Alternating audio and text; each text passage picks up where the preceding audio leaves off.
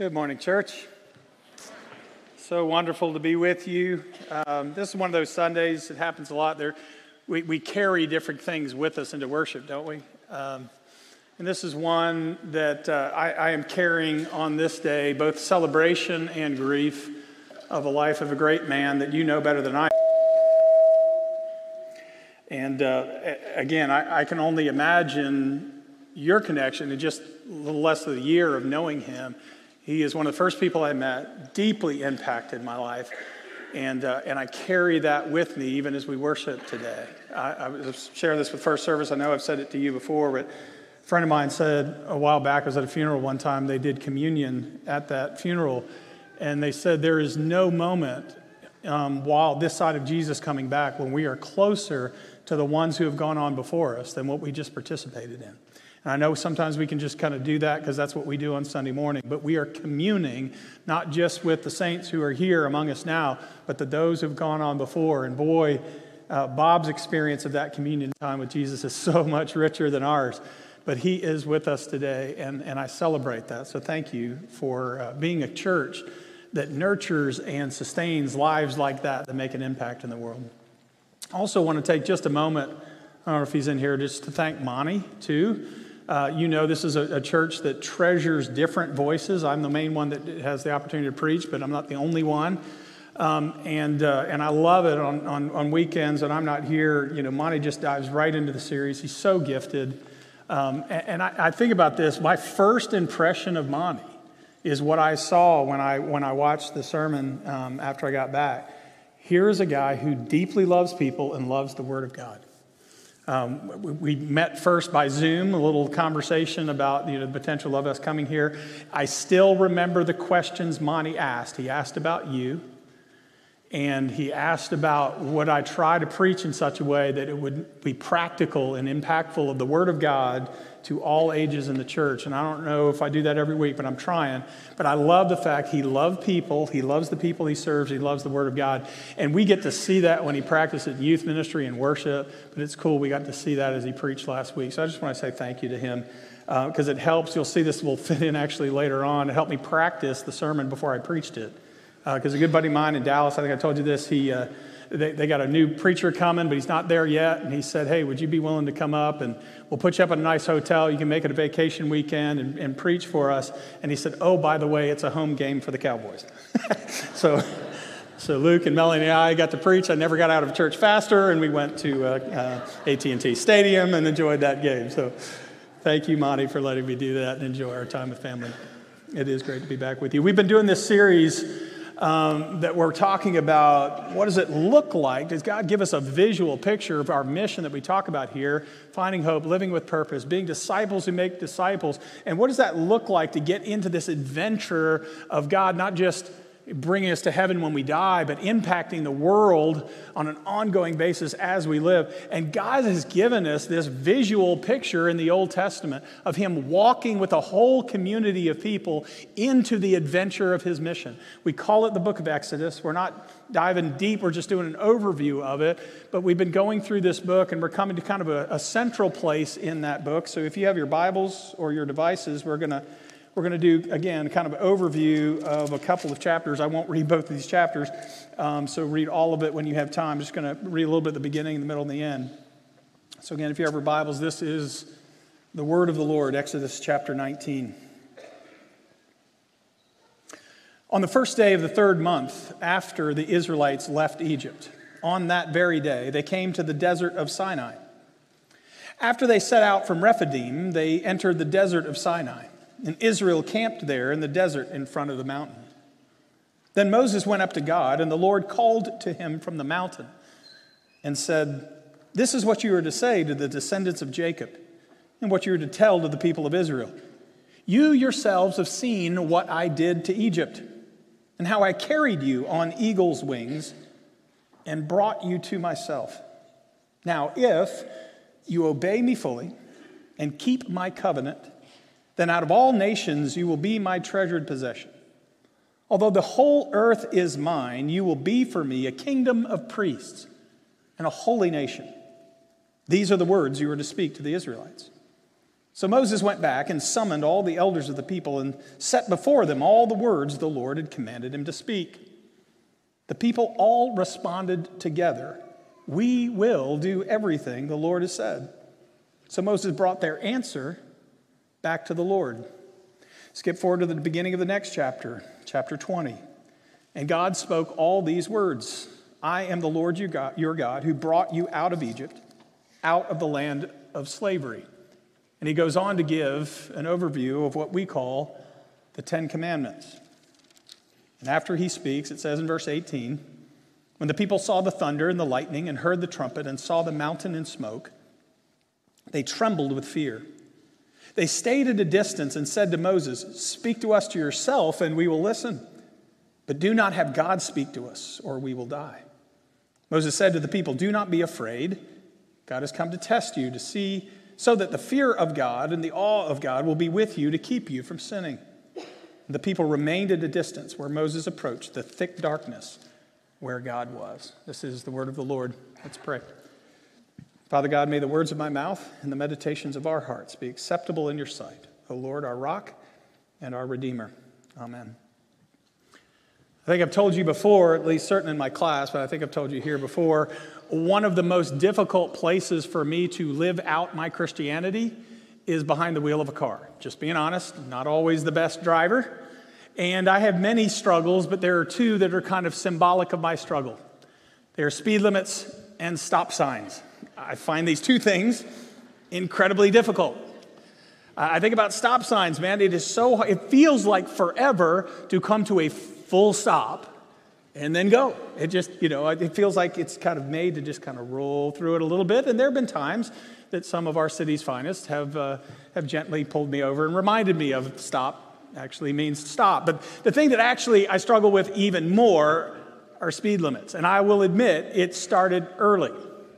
I think I'd just had my license for a few months, maybe, and it was the first time my mother had agreed for me to go out and live out an early adventure. It would be the first time that I got to drive on my own in the evening on the other side of the town ever since I got my license. And I thought, oh, this is going to be so great. And I had it all planned out. It was going to be wonderful. I was going to pick up my girlfriend, take her to the movies. We were going to have fun, then just drop her back off. And it was, it was awesome. And it was so exciting because I get in my car, and it was a classic muscle car, man, a 1978 Toyota Corolla five speed and I'm ready to go. And, and here's the thing the adventure got stalled on the way to her house because driving through her neighborhood, I got busted for doing 33 in a 25. I love it. Some of you groaned with me. This is painful.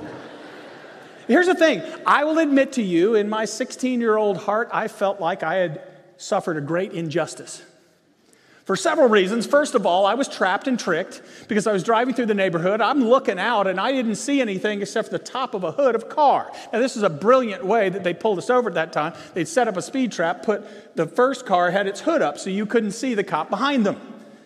So I was trapped. I was tricked. The other thing is, I talked to some of my cop friends, and they're like, we usually don't pull for, you know, it was less than 10 miles an hour over the speed limit. It just feels wrong. But the hardest thing for me is that speed limit 25 miles an hour is painful. In fact, I've had friends that tell me that a car is not designed to go that slow. By the way, don't try that in court because it doesn't work. Yes, they actually make signs that say this. 25, yes, your car can go that slow. I love it. That's actually on a street. It was made for me. Then, of course, I thought I want to see a couple other signs, and these are signs that I want. Speed limit, whatever. That's what I want. And we are protected. Now go have fun because you won't cause any damage or damage to you. Now, the one on the right is the one my wife will tell you is what I really think. It's 35, of course, unless Mr. Important is running late. then the speed limit does not apply. Then my favorite one I found, of course, for here speed limit 80, 85, maybe 90, don't go 100. Oh, what the heck, it's Texas. now, a serious moment, especially for y'all, serious moment. Parents, I do have your back. I have since matured some. I still feel this way, but I recognize speed limits, stop signs are there for our good and our protection. Please obey them. Don't learn the hard way like I did. But, but I want to be honest, there is this little part of my immature heart, still there a little bit, but there's a little part of my heart that says what I hate about speed limits and stop signs is they feel impersonal, arbitrary, and burdensome, don't they? It's impersonal. These are signs out there. Somebody wrote it. It feels arbitrary. No, it's not, but it feels arbitrary. And it feels like an impediment to the adventure that I want to live when I'm driving behind the car. Now, why do we start this way? Because when we come to this central place in the story of God's adventure in Exodus, we come to this thing that we call, the Bible doesn't call it this, more on that in a moment, we call it the Ten Commandments. And if we're honest with ourselves, a lot of times we struggle with this part because we treat the Ten Commandments like speed limits and stop signs. We feel like the Ten Commandments are arbitrary, impersonal, if we're honest, sometimes a little bit limiting and burdensome commands that we have to live out part of what I want to do here, again, we can't dive into it deeper, we're just doing an overview, but I want to get a sense of a bigger picture of what's going on when God gives us these 10 statements here we call the 10 commandments. The Bible doesn't call it that. Well, what is it? Well, the first thing I want to do is let's understand there is a story behind the words that we get in chapter 20. And that's why we have to start in chapter 19. There's a story behind these Ten Commands that the commandments are set in, it's not a code book. You don't get the Ten Commandments in a code book of rules of God's people. It's set in the story of a long, ongoing relationship. And we've been looking at that up until this point. But very importantly, chapter 20, where you get the Ten Commandments, is following, very importantly, what God says in chapter 19. And what you find in chapter 19 is God says those things we're going to talk about are set in the story of who I am as God and what I've already done for you and where I want to go with you on this adventure of walking with God. Let's just look a couple, couple things at the opening of this in chapter 19. First of all, in verse 4, we see maternal imagery that God gives in terms of what He's already done. Before you ask a thing, this, what has he already done? He said, You remember what I did in Egypt when I carried you on eagle's wings and brought you to myself. Now we know God as has revealed himself as father, but we also know there is no gender in God. So there's these beautiful maternal imagery in Scripture. And anything that we find wonderful and nurturing about mothers, we find first in God. And he said, I carried you out of distress and out of oppression and out of pain, and I brought you to myself. God said, I already did that. Then in verse 5, we get a little bit different imagery. We get, we get royal imagery. He said, If you receive my covenant, you will be for me a treasured possession. He said, All the nations are mine, but you are going to be my treasured possession. What is that language all about? But as you know, in the ancient world, kings when they owned a kingdom or they ruled a kingdom, they had everything. I mean, the king really technically owns everything. They own all the land, it's all theirs. So there is certain um, stuff, property, and all that, that is theirs by kind of position, but they would also have a personal kind of storehouse of treasure. It was theirs, separate from the title. It was close, it was personal, it was unique to them. It was their treasured possessions. Do you hear this language? God says, The whole, I'm king, and so the whole world is mine, but if you receive this covenant that I'm offering to you, you will be my treasured possession. I'm going to bring you in this close, personal heart connection to me. That's powerful. And the third thing he says in verse 6 is he gives them kind of a, a, calling kind of identity. He said, If you receive this covenant I'm offering to you, you will be for me a kingdom of priests and a holy nation. This is the invitation into God's adventure we're talking about. Because why? What does this mean? We use this word priest and we kind of throw it around, but think about in every faith, in every spirituality or religion that has used that language, what does a priest do? The primary function of a priest is, as the rabbis would say, to be someone who stands in the gap. What's the function of a priest? To stand into the gap between people who want to connect to God and an otherwise inapproachable God. There's someone, they're not the one who does it, but they're mediating whatever that faith calls them to do, a relationship between people who want to connect with God and the God who is being reaching out to be connected to. And now you think about this, The Bible here says, God, I'm inv- God says, I'm inviting you to be a nation that is a kingdom of priests. What's he saying? Goes all the way back to Abraham's promise. God says, I want to set you aside as holy, set apart people so that you will mediate the relationship between me and the entire world. How powerful is that? What an incredible calling for Israel to have. You're going to be my priest, you're going to be my go between connecting people to the world. Now, on top of all of that, hear this. This is so important. These verses in verses 7 and 8, I mean, verses 5 and 8 are so significant. First of all, it says in verse 5, listen to this word, so important. God says, if. Remember, this is in chapter 19 before we get to chapter 20. God says, if you obey and follow me, if you receive my covenant, you keep my covenant, you hold on to my covenant, then these other things are going to be true. You're going to be my treasured possession. You're going to play this role in the world. If. And then it's so important. Let's look at this again. Got to underline this. Before we get to chapter 20, it says this in verse 7 of chapter 19. Moses brings the words, sets before them the words that God gave them. And look at verse 8. It said, The people all responded together, We will do everything the Lord has said. And Moses brought there, if you're an underliner or circler, circle this word. Moses brought their answer back to the Lord.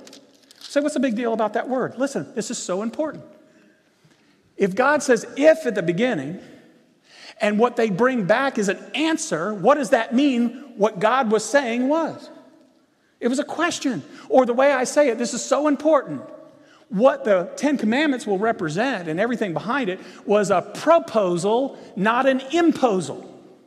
You hear me? God is not coming and dropping arbitrary, impersonal rules on people. He is proposing a relationship with them. He offers it and they answer. And he does not give them a single word of command, as we would call it, until they already said yes we will do this. Want to think about a couple different images because, again, I, I have a hard time when I come to the Old Testament thinking about this in any other way. It feels speed limit, stop sign. We talk about the word law and all of that. Let me give two suggestions. One comes right out of the text, one is just kind of an image that you'll see later on in Scripture. The first one, I say, can you think about the Ten Commandments as a blood oath? A blood oath. And I, for this image, I go back to one of my favorite movies, um, it's called The Outlaw Josey Wales. If you like old westerns, this is, I think, the best one ever made. This is me, best one liners. It's awesome. So it starts out with this guy who just wants to be a simple farmer. He gets, his whole family is, is decimated, abused, all that. So he's drug into the Civil War, ends up being an outlaw, all that. By the end of the movie, he's finally getting to a place with this ragtag community that's come around him to try to settle down. And the problem at this point in time, there is huge tension for all the obvious reasons between those who would settle in the land and those who are already there, in this case, the Comanche tribe. And it's setting up for a moment where there's going to be this big war between the Comanches and these settlers. And before they duke it out, Clint gets on a horse and goes out to meet Chief Ten Bears to propose a relationship instead. And he sets out, he said, Here's my proposal. We'll just kind of keep to ourselves. We'll brand all of our animals. We won't touch any of yours. And you, rent, you go in the land, and we'll go in the land. And if you want to butcher some of our cattle, come on and do it. And the chief says, Look, you're not offering me anything we don't already have. And he said, I know that. But what I am saying is that people can actually live one another with one another and not butcher each other. Can we propose this relationship? The chief agrees to it. How did they seal that relationship back in the day? They would take their hand, they would cut it with a knife, and they would clasp it in the hand of the other person. And their blood would mix as if to say, I'm all in this. This is a relationship, covenant relationship, a blood oath. What a powerful vision. God says, from the cutting of the deal to Abraham all the way up to Jesus, I'm going to cut a deal with my people, and I'm going to make a blood oath of relationship. That's a powerful image that I think about. The other one comes in the text itself, though. And I could give you all sorts of references to Jewish history and background. I just want to focus just on the language of the text. Maybe you caught it already, but I, I bet if I just kind of point this out a little bit more, you're going to get it. What is the image that is put in front of us before we get to the Ten Commandments? Think about it this way What did God say? If you receive my covenant, you will be my treasured possession. You will be mine. and I'll be yours if you do this. And then he said, Moses, give those words to my nation. And the nation gave their answer back to God. What does that sound like? If you would take me, God, as your God, and you will be my people, and they say, We will. What does that sound like? Proposal of marriage. And if that's what it is, then all of a sudden the Ten Commandments are not speed limits and stop signs. What they are are the wedding vows of a covenant relationship. God did not impose it on his people, he offered himself to them. They said yes. And if you go read it, literally what the Ten Commandments represent is God's handwritten wedding vows with his people. Totally different picture than this arbitrary, burdensome rule. In fact, let's unpack that a little bit. Uh, let's, let's think a little bit about what the, we call the Ten Commandments. The Bible calls the Ten Words. Let's get a closer look. The Ten Words. Uh, think about this way. the beginning of chapter 20, it said, These are the words that God spoke to the Israelites. If you want to see this even more, uh, you don't have to look there, but you can write down chapter 34, verse 28. This is how the whole scene ends because you know God has to rewrite them. There's a whole scene we'll get to later. He has to rewrite the vows for them, but it says Moses took the tablets on which all the words of the commandments had been written and it says in my Bible in chapter 34, verse 28, this is the way it's translated. There's a big hyphen that says, and all the words that God had spoken are on the, are on the tablets, hyphen, the Ten Commandments, and it's capitalized. That's beautiful, but that's just not a right translation. That's not what it says. Literally, it says, He wrote down all the words on the tablets, hyphen, the ten words. That's what the Old Testament calls what we call the Ten Commandments. These ten precious words of covenant. Totally different picture. Let's think about it a couple of different ways. What, why do we think about it this way? What, why does it matter this way? One of the analogies I love, I put this up and I mentioned this before in class, and I'll, I'll use this image again because it's really important. I want you to think about what is it that these words of God represent to us. Think about a fence around a playground. They've actually done studies with children about this. It's so profound. They've done studies with children where they have two different identical playgrounds. The only thing that's different is the fence around it.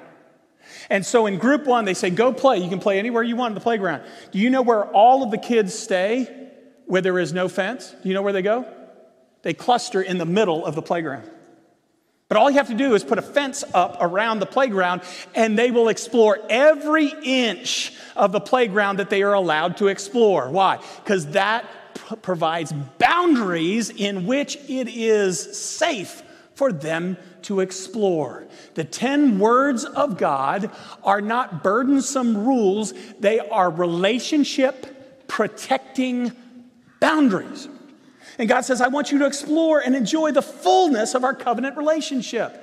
Just do it within the boundaries I have placed for you to experience the fullness of life and health. Isn't that amazing?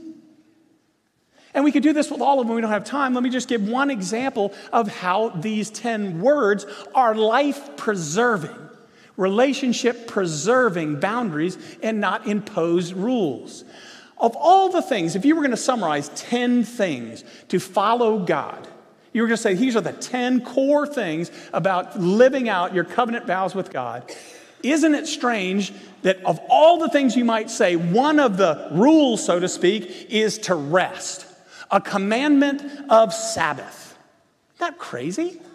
Like all the things he would say, like church attendance and all that kind of, no, rest. I'm commanding you, God says, to rest. Why might that be significant in the history of their relationship? What did this whole relationship come out of? Where has Israel spent the last 400 years, folks? In slavery, working seven days a week. In fact, this is even more important way to put it. God says, I want to wire into the vows that I make with you and the vows that you recite back with me. You need to know, listen to this, so important. Your identity is not based on your performance or your production. Oh, I'm, I'm amazed. I just wish the Bible were so much more relevant to the world today. Wouldn't that be great if it just actually spoke to us today? Does anybody struggle? With your identity being based on your performance or your production. For 400 years, the only basis of their significance to their king Pharaoh was how many bricks they made. And we live in a culture where every day of your life and often every day of our lives, people are putting scorecards over our head and they're judging our performance and our production. And we can actually go home at the end of the day feeling better or worse about ourselves based on what we produced. God said, I want it in the covenant vows to command you to rest. Because my performance and my production is what your identity will be based on. That is life giving. And I'm telling you, if we practice those things, it'll change your life. I remember one of the reasons I left law, there was a lot of them, I was called into ministry, but one of the reasons I left law is my first year of law, and I'm looking at a guy who does this well. I didn't do this well. My first year of law, I was a litigator, and I lived at the office. I literally would sleep in my office sometimes. I billed more hours by May than the rest of the um, junior partners, and I wasn't partnered, but the associates did by the end of the year. I'm not proud of that. I was a workaholic. My wife would come and sleep on my office floor at times so we could be in physical proximity to each other. That was not sustainable. God says, You are not based, your identity is not based on that. Now, I'd love to say it was just the job. But I remember there was a season of my life in ministry. I got caught up in the same thing. I remember one just a sweet leader of mine. I love him, great man. But I picked up not his problem, mine. I picked up a vibe from him that any Sunday I wasn't there and I wasn't preaching, I wasn't doing my job. So instead of last Sunday, where people are so grateful that Monty preaches and we hear a word from somebody else, I felt like I wasn't doing my job and I stopped taking days off and I started working more and more and more and I got out of rhythm and almost destroyed my life.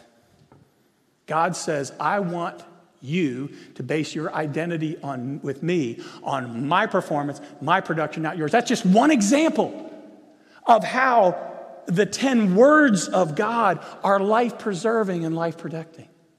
And, think about this the big picture of all of them. Really, if you group the first four, it's protecting and preserving your relationship with God. And the last six of the 10 words are protecting and preserving your relationship with family and with the rest of the world. All of them are life preservers in three core relationships. By the way, does this sound familiar? I want to protect and preserve your relationship with God. I want to protect and preserve your relationship with your biological and your spiritual family. And I want to protect and preserve your witness to the entire world. That is our mission. Meet up God, plug into community and family, and live out like we'll focus on next week to the rest of the world. God says from the very beginning, I want to give you boundaries to protect those core relationships. By the way, here's something that you can do that might be a blessing to you. You know what people have done? Once we realize, so this is so important, once we realize that grace came first, we can hear the 10 words of God in a whole different way. You know what people have done with the 10 words? We talk the 10 commandments, these wonderful 10 guidance. People will use them as avenues for prayer.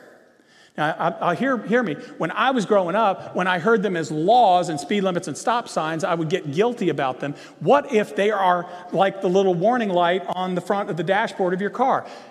some things people do once a week or maybe every night is just quickly think through these 10 different these 10 different guidance uh, things from god and say god is there any place where i'm climbing over the fence god's not going to beat you up and throw fireballs down from heaven it's just an invitation to get back in the boundaries of the place where he's called us to play because he's protecting our relationships so ask him are you the real god of my life ask him am i substituting any other thing for you right Am I taking you so casually, so lightly that, that I am demeaning the relationship I have with God? Am I out of balance in my rest? Am I honoring parents, not just parents? Do you know, throughout history, the, the Jewish people have, have, called that, that fifth command an invitation to think about how well we submit to authority in our life. Is that not a good marker? When I'm all up in myself about me, boy, I can get off the rails. Again, think of Jesus' expansion of this. I'm not killing somebody right now, but boy, I can do it with my words and my thoughts. He said, preserve the boundaries of your marriage relationship. And not just that, Jesus expands that to don't treat other people like objects that just fill up your own um, self worth, self value, or your need, right? Don't take something that's not yours, right? Don't tear down other people with your language and your lies. Speak honestly to each other. And then it ends with this really powerful one this word covet. We don't do much with that anymore, but why is it one of the greatest prayers in history says, The Lord is my shepherd, I shall not want? Because God provides, so I don't have to, doesn't mean you don't have to want for things, but I don't want to have unruly desires that get outside of the boundaries where I'll do anything to get what it is I want. Do you know this, these are wonderful markers to say, God, is there any place I'm climbing over the fence? And would you help bring me back? Hear me again. Chapter 19 comes in 420. Why is that so important? grace came first. He already delivered him out of Egypt. He already brought him to himself. He already proposed himself to them before they said yes. Even in the Old Testament, I've said it before, I'll say it again. God did not become a Christian somewhere between Malachi and Matthew. He didn't find grace. It's always been grace. It's always been about what he did, and it's always been his performance, and then he invites us into it. These are markers for that. The last thing the text gives us is this really strange but beautiful picture at the end that just reminds us, as grace centered as God is, let's be really clear this is not an equal partnership to which we are invited. And yes, I'll use one of my old school references here. In my opinion, one of the, the greatest basketball player to ever live, we can wrestle about this, Michael Jordan. And there was one game, famously, some of you know about this, it was one game, famously, he scored 69 points, totally decimated the other team.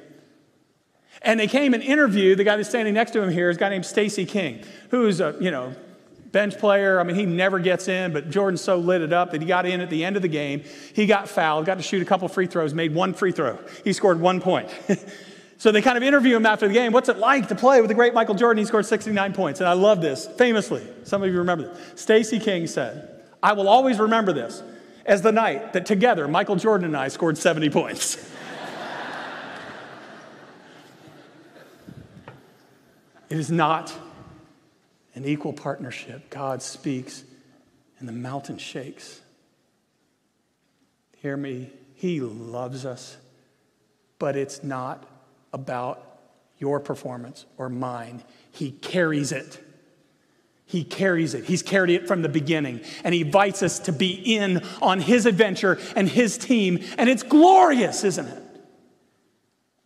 And what's so beautiful, God says, I'm inviting you into this staggering adventure where I'm going to do these incredible things in the world, and you get to be on my team.